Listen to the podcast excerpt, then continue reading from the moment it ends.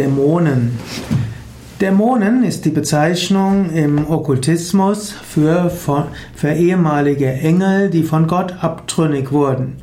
Als Dämonen werden auch Verstorbene bezeichnet, die der, die göttliche Ordnung übertreten haben und dann mit Satan, dem Teufel, zusammengearbeitet haben und jetzt zu Dämonen wurden.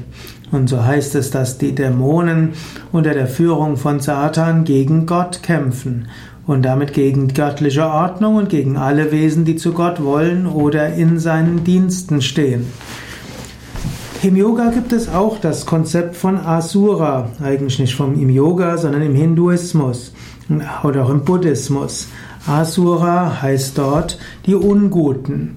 Als Asura wird aber nicht jemand bezeichnet, der mit dem Teufel zusammenarbeitet, denn im Hinduismus gibt es nicht das Konzept des ewig Bösen.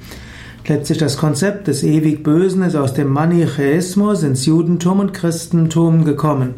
Ist eigentlich nicht das, wovon Jesus gesprochen hatte und auch nicht das, was in der Bibel wirklich besonders betont wird sondern der Manichäismus ist die ersten Jahrhunderte nach Christus populär geworden. Vorübergehend schien er sogar dem Christentum den Rang abzulaufen. Christentum hat einiges davon übernommen, insbesondere den Teufel, Satan und Dämonenglauben. Nicht die Hochkirche, aber die Populärkirche hat das übernommen. Und das hat vielleicht geholfen, dass, der, dass das Christentum gegen die neue Religion des Manechismus triumphieren konnte. Im Yoga sprechen wir auch von Asuras, die werden oft als Dämonen bezeichnet. Auch die Asuras sind wie eine Art gefallene Engel oder gefallene Menschen, aber sie haben spirituelle Praktiken geübt, sie haben intensiv praktiziert aber dann nutzen sie die Kräfte, um Macht zu bekommen, um reich zu werden, um Reiche zu bekommen, um Macht zu bekommen. Und danach inkarniert sich Gott auf eine bestimmte Weise, oder die Devas, die Himmelswesen kommen und vertreiben die Asuras wieder.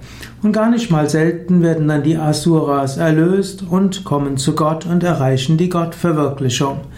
Es ist also etwas sehr viel fließenderes, als es im Christentum ist. Und insbesondere gibt es eben nicht das absolut Böse. Ein Asura ist also eigentlich etwas anderes als ein Dämon. Ein Asura ist jemand, der durch spirituelle Praktiken Herrschaft über Prana bekommen hat, Herrschaft über seinen Geist und das, anstatt in den Dienst des Guten zu stellen, für egoistische Zwecke nutzt. Aber das ist auch nur ein vorübergehender Zustand, bis der Asura wieder zum Deva wird oder eben zu jemandem, der Gott verwirklicht.